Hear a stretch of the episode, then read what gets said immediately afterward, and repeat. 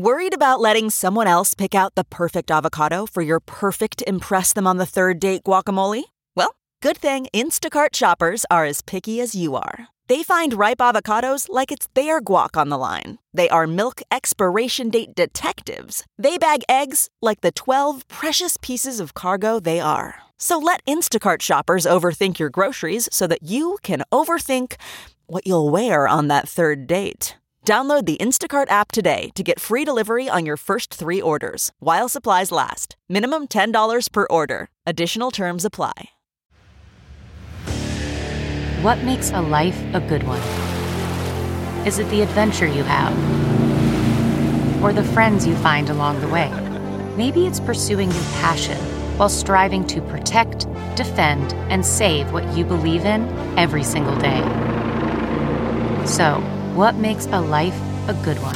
In the Coast Guard, we think it's all of the above and more, but you'll have to find out for yourself. Visit gocoastguard.com to learn more. Okay, picture this. It's Friday afternoon when a thought hits you. I can spend another weekend doing the same old whatever, or I can hop into my all new Hyundai Santa Fe and hit the road. With available HTRAC, all wheel drive, and three row seating, my whole family can head deep into the wild. Conquer the weekend in the all new Hyundai Santa Fe. Visit HyundaiUSA.com or call 562 for more details. Hyundai, there's joy in every journey. From the Jill Schwartz Memorial Library here in the wilds of Connecticut, this is Obscure Season 2 Frankenstein. And I am your host, your friend, your ear lover, your literary mansplainer in chief, and soon to be Georgianologist. Mid afternoon, ready for something I don't think I've ever done here on the podcast, um, but you'll know what it is instantaneously cracking open a Diet Coke. Mm, mm, mm. We had a graduation party for the daughter, and there's some uh, there's some soda pops left over. We don't normally keep soda soda pop in the house, but crisp, cool Diet Coke sitting out there in the cooler. Decided to get myself one of them as I uh, as I headed into the Jill Schwartz Memorial Library for some Frankenstein reading, and you know it's got caffeine. It's just like some tea. It's it's getting to be mid afternoon. Normally, this is when I take a nap, but then after this, I've got a Zoom pitch for a TV show that I'm trying to develop.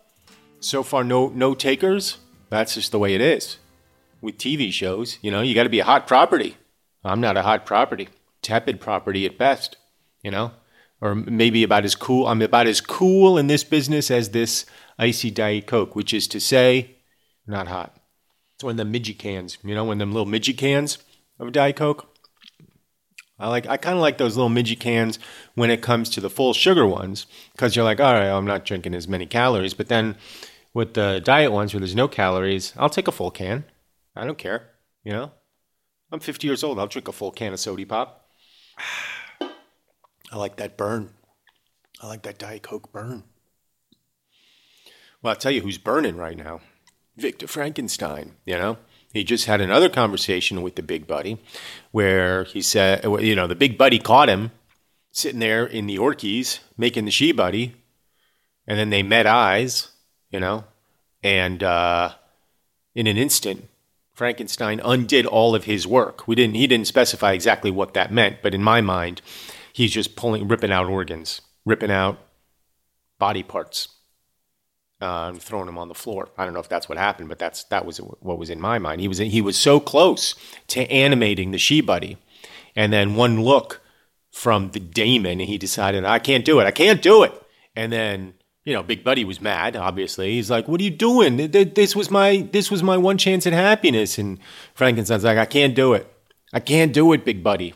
I can't unleash this kind of evil on the world. And so Big Buddy's like, well, fuck it. You know, if you're not, if you're not going to do what I want, then I'm going to destroy you, especially on your wedding night. And Victor Frankenstein still still seems to think that that means he's going to kill him and not poor Elizabeth. But that's who's going to get killed. But Victor Frankenstein can't figure that out. Fucking moron. So Big Buddy has just rowed away in a boat. All right. Frankenstein watched him go, all upset. Let's continue. Volume 3, Chapter 3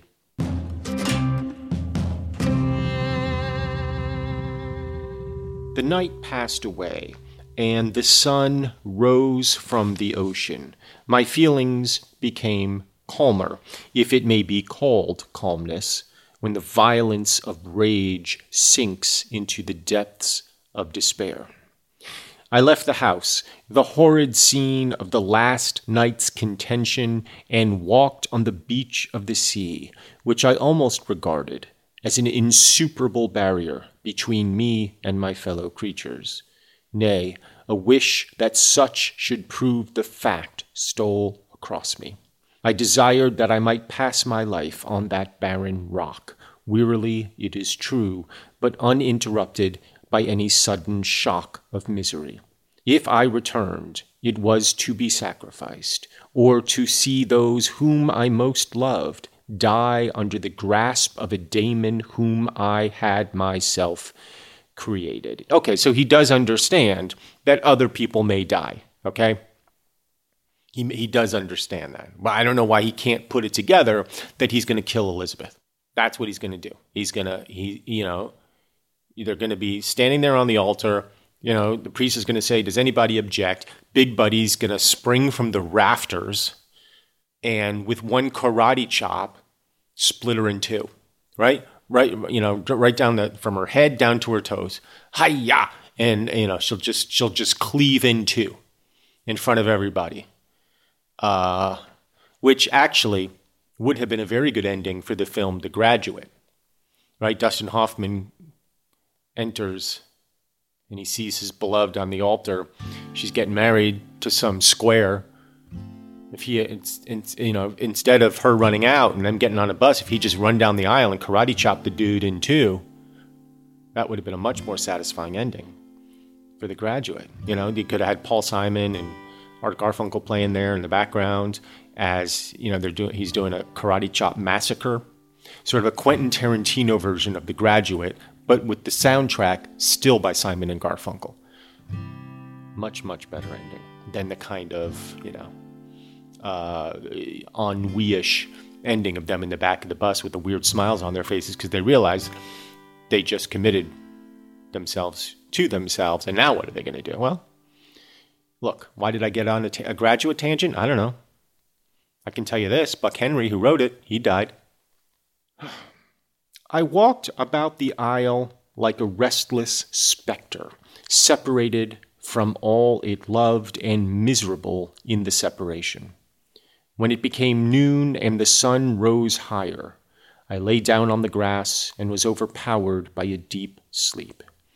I had been awake the whole of the preceding night. My nerves were agitated, and my eyes inflamed by watching and misery. The sleep into which I now sunk refreshed me, and when I awoke, I again felt as if I belonged to a race of human beings like myself, and I began to reflect upon what had passed with greater composure. Yet still the words of the fiend rung in my ears like a death knell. They appeared like a dream, yet distinct and oppressive as a reality. Um, now I'm reminded of, as I sip a Diet Coke, oh, that burns. I'm reminded of, you know, I, I, look, I devoted a whole episode to UFOs a couple of weeks ago. I moved on from UFO research not that I'm not that I've stopped that, I haven't, but now I'm doing near death experience research. Great thing about near death experiences is, uh, you know what this is. This is when you die, right? Clinically, technically, you die, but then you have some sort of experience. The classic one is you go through a tunnel. You, see there's a blind. There's a, there's a rich enveloping light. You see dead people or, or dead relatives, or maybe a religious figure, or maybe other beings of light. They usher you to the other side. There's a life review. The whole thing. Well, what's uh, interesting about it, and I'm reminded of it because I'm, you know, still the words of the fiend rung in my ears like a death knell. They appeared like a dream, yet distinct and oppressive as a reality. Some people have uh, negative near death experiences where they go to a dark place, a kind of hellish type experience where they are uh, greeted by uh, misery and oppression and agony and fear now, sometimes in those experiences, they then come out of that into the higher plane, you know? But anyway, the cool thing about the near death experience, similar in a way to the UFO thing, is that they're real, right? They're, these are actual experiences that people have. These are real events that occur. The question is, where do they come from? Are they just, you know, the dying gasps of an asphyxiating brain, which actually doesn't seem to be the case? Or are they, you know, generated somehow by the consciousness in its, uh, as a kind of, uh, you know, consolation prize for dying? Or is there, in fact, something else going on? Something transdimensional? I don't know. But, but when you look at the UFO thing and the NDE thing, there are a lot of uh, overlaps. So the question is, are they are those two phenomena somehow related? I don't know. I like to think about it, but I don't know. But what's interesting, uh, here's I'm, I'll, I'll, get back to the book in a second. I really will. I'm not going to go on too much of a tangent here. But what's interesting is I was listening to a doctor talking about it last night, a guy who does a uh, cardiologist, and he was saying that unquestionably, definitionally, there is life after death, in the sense that you can be clinically dead, the brain has flatlined, the heart has stopped, and consciousness continues, right? We know that, uh, at least in some minority of people, possibly a much a much larger number of people. You know, like it, it, only something like 10 to 20 percent, or maybe as high as 30 percent of people who come back from these experiences recollect them. You know, other people say I don't remember anything. Most people say I don't remember anything. But it's entirely possible that more people are having them than we know. But like with a dream that you awaken from, you don't always remember your dreams. You may not always awaken your near death experience. But the larger point is there is life after death. The question is, how long does it last? Does it last minutes? Does it last hours? Does it last until the dissolution of the body itself? Nobody knows. But for at least a minority of people, there is life after death. Tantalizing to think about. And now I'm already resentful because I'm already like in the headspace of, oh, great, now I'm, I'm not gonna I'm not gonna get to have a near death experience, or I'm not gonna have a post life experience when I die. I'm gonna be one of the majority who just dies and doesn't remember anything. And I'm gonna be resentful of that in death, even though, according to my own theory of this and my own resentment that I'm already experiencing, I won't remember anything because I'll be dead. I won't there'll be nothing. But I really, I'm looking, I'm now at a point where I'm almost looking forward to dying because I want to see what the fuss is all about. Because apparently it's great. These NDEs, apparently terrific. You just have such a good time. You know, everybody's, hey, hey, you're filled with love. You're filled with love, Mary. The sun had far descended, and I still sat on the shore, satisfying my appetite, which had become ravenous, with an oaten cake. He just had an oaten cake in his pocket or something? When I saw a fishing boat land close to me, and one of the men brought me a packet. It contained letters from Geneva, and one from Clerval, entreating me to join him. He said that he was wearing away his time fruitlessly where he was, that letters from the friends he had formed in London desired his return to complete the negotiation they had entered into for his Indian enterprise. He could not any longer delay his departure, but as his journey to London might be followed even sooner than he now conjectured by his longer voyage, meaning to India, he entreated me to bestow as much of my society on him as I could spare. He besought me, therefore, to leave my solitary isle and to meet him at Perth. Perth, that we might proceed southwards together. This letter, in a degree, recalled me to life, and I determined to quit my island at the expiration of two days. Yet before I departed, there was a task to perform, on which I shuddered to reflect. I must pack up my chemical instruments, and for that purpose I must enter the room which had been the scene of my odious work, and I must handle those utensils, the sight of which was sickening to me. So wait a second. So he's just left a corpse sitting in his laboratory, like a wolf or something, had been chewing at a corpse, you know, because he dismantled the whole thing. And what was he thinking? Like, oh, I'll just leave this for housekeeping. Like, what was he thinking? Yeah, I'll just, now this is fine. I'll just, you know, I'll just tip an extra five quid and it'll be fine. You can't leave corpses laying around. You just can't do it. It stinks up the place and it stains everything. You can't do it, Victor. So he's like, oh, I got to do this. You know, I got to, I got to pack up my chemical instruments and handle the utensils. Oh, and I guess I got to do something about the fucking corpse laying on a slab in the middle of my rented room. Yeah, buddy, you got to do something about that. All right, I'm gonna sip a little diet coke here, take a little break. When we return, we'll see what he does about the she buddy corpse just laying there in pieces. Back in a moment on Obscure.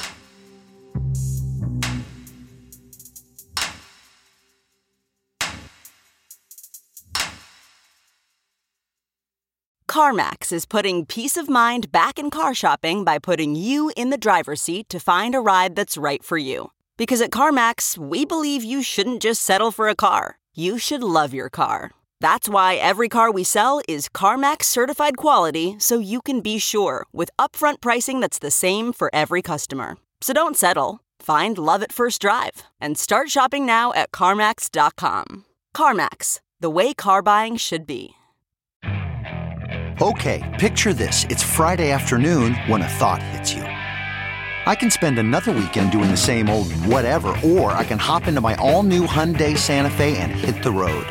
With available HTRAC, all wheel drive, and three row seating, my whole family can head deep into the wild. Conquer the weekend in the all new Hyundai Santa Fe. Visit HyundaiUSA.com or call 562 for more details. Hyundai, there's joy in every journey. Welcome to Fail Better, David Duchovny's new podcast with Lemonada Media. On Fail Better, David, who has experienced both low and high profile failures throughout his life, explores the vast world of failure, how it holds us back, propels us forward, and ultimately shapes our lives. Each week, he'll chat with guests like Ben Stiller, Bette Midler, and more about how our perceived failures have actually been our biggest catalysts for growth, revelation, and even healing. Through these conversations, he hopes listeners can learn how to embrace the opportunity of failure and fail better together. Fail Better is out now wherever you get your podcasts.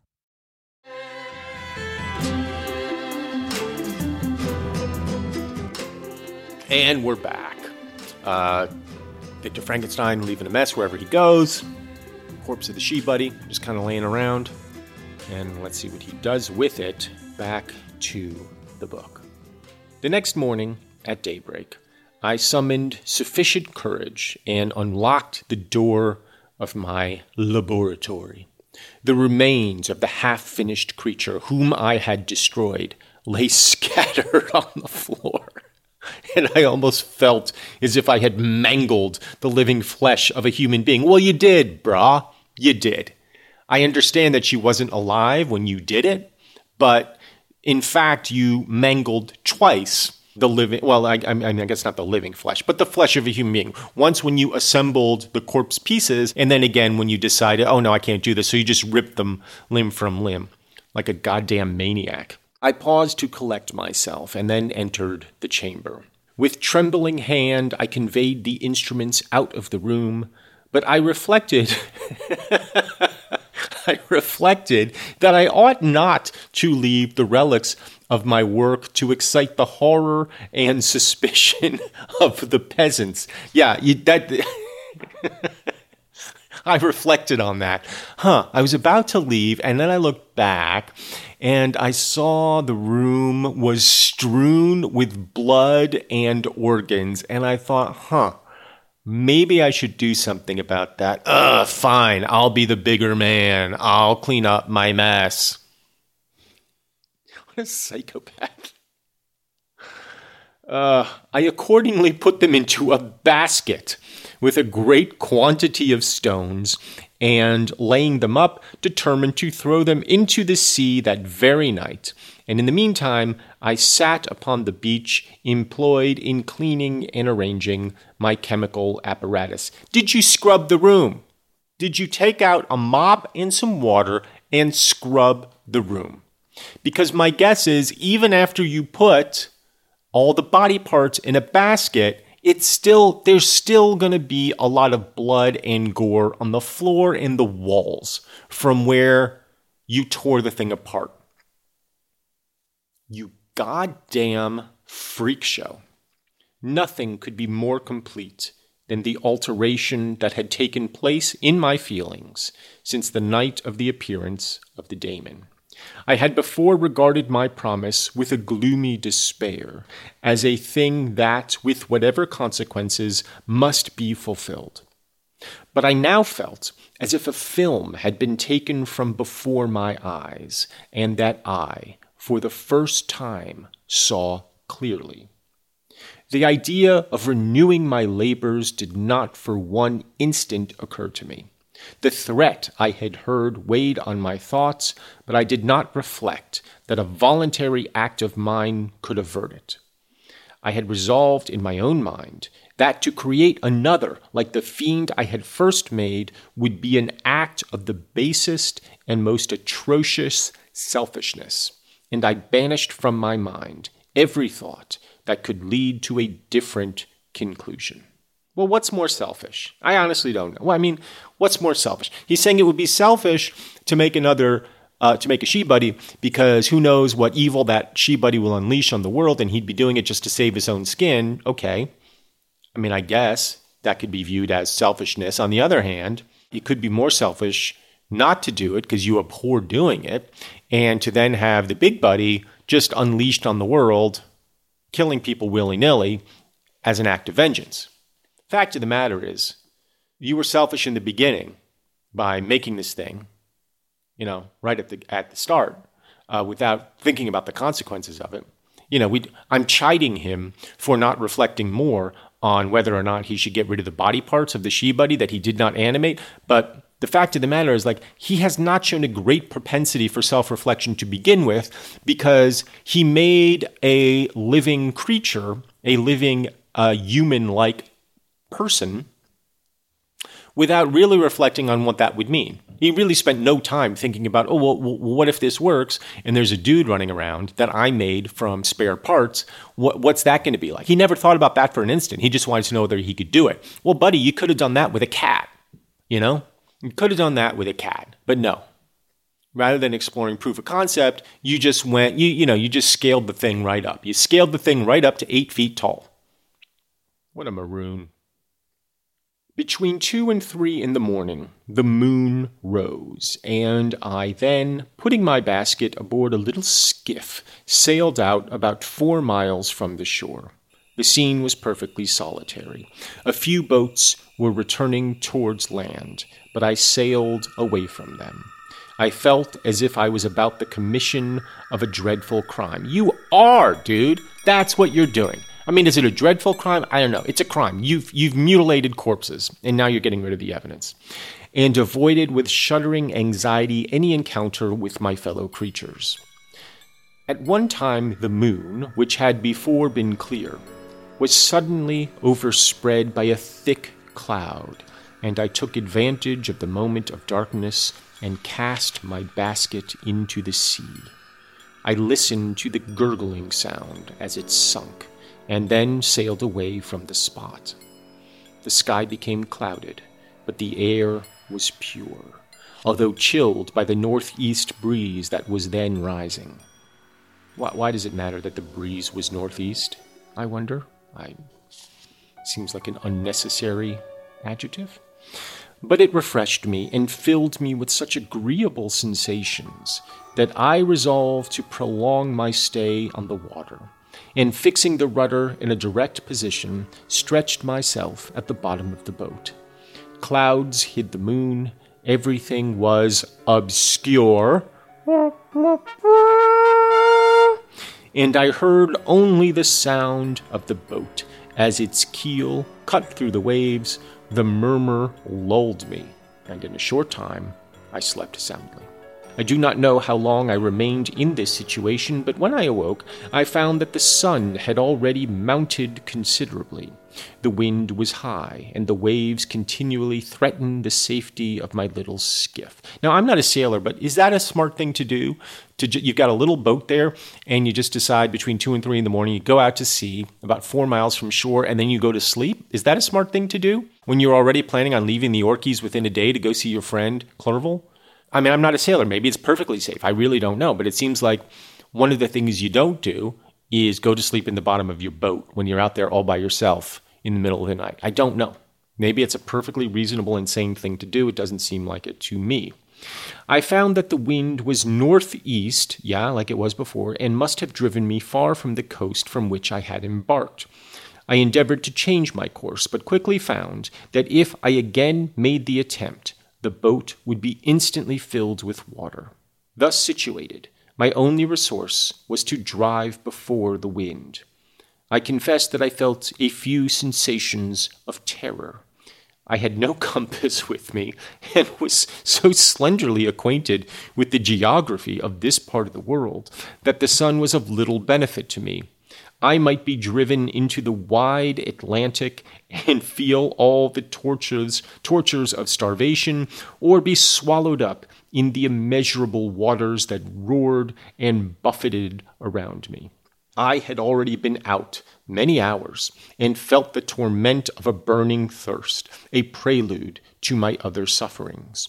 I looked on the heavens, which were covered by clouds that flew before the wind, only to be replaced by others. I looked upon the sea. It was to be my grave. Fiend, I exclaimed, your task is already fulfilled. I thought of Elizabeth, of my father, and of Clerval, all left behind, on whom the monster might satisfy his sanguinary and merciless passions. Sanguinary meaning bloody. You probably already know that. This, but I, but I'm proud that I knew what it meant. So I had to say it because I was proud. Because once in a while, I see a word that I know.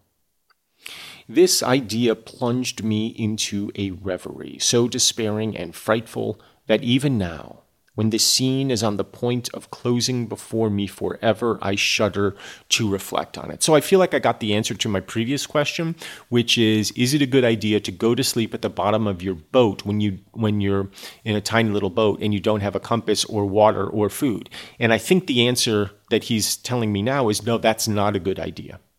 So I feel like I now understand uh, from a from a nautical point of view that that probably isn't a good idea if any of you thought to yourselves upon hearing the first part of the story that he had gone out and it was nice out um, and then thought to yourself oh I would, I would like to do that. I would like to go to sleep in the bottom of my boat with no real idea of where i'm going or how to get back to shore.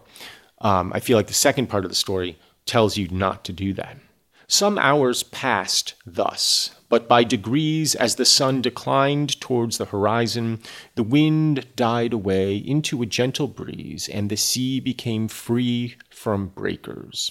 But these gave place to a heavy swell. I felt sick and hardly able to hold the rudder, when suddenly I saw a line of high land towards the south almost spent as I was by fatigue and the dreadful suspense I had endured for several hours, this sudden certainty of life rushed like a flood of warm joy to my heart, and tears gushed from my eyes. How mutable are our feelings, and how strange is that clinging love we have of life even in the excess of misery. I constructed another sail with a part of my dress, and eagerly steered my course towards the land. It had a wild and rocky appearance, but as I approached nearer, I easily perceived the traces of cultivation. I saw vessels near the shore, and found myself suddenly transported back to the neighborhood of civilized man.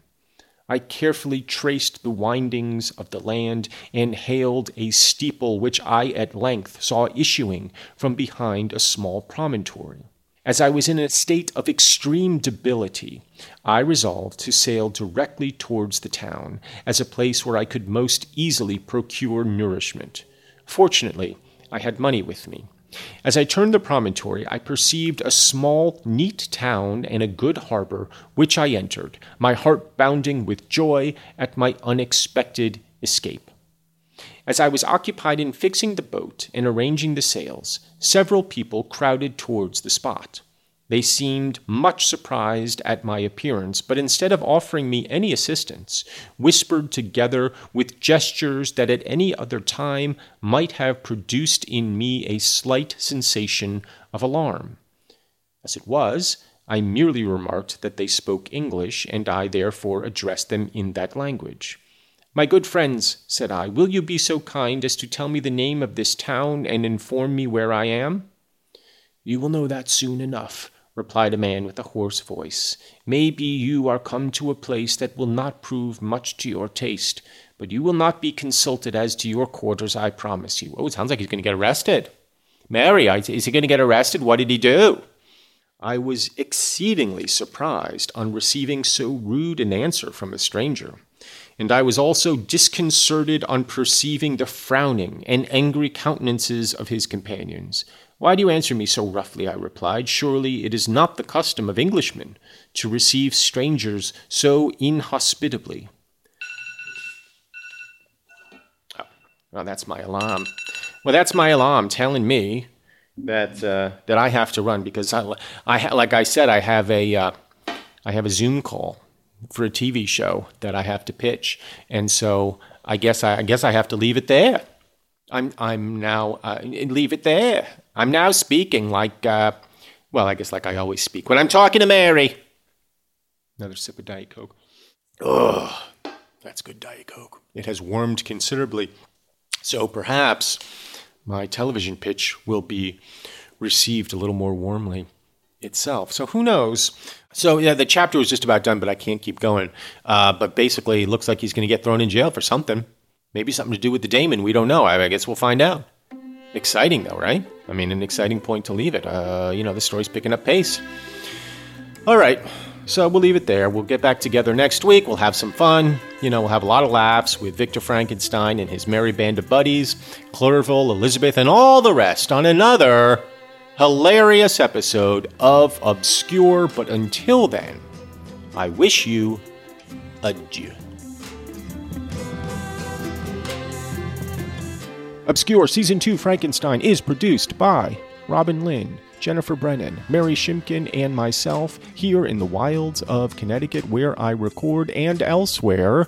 Original music by Craig Wedren. If you enjoy this podcast, please go to Apple Podcasts and drop in some stars for us. Why don't you? Write a kind review. Why don't you? It helps. How does it help? I have no idea, but it makes me feel good.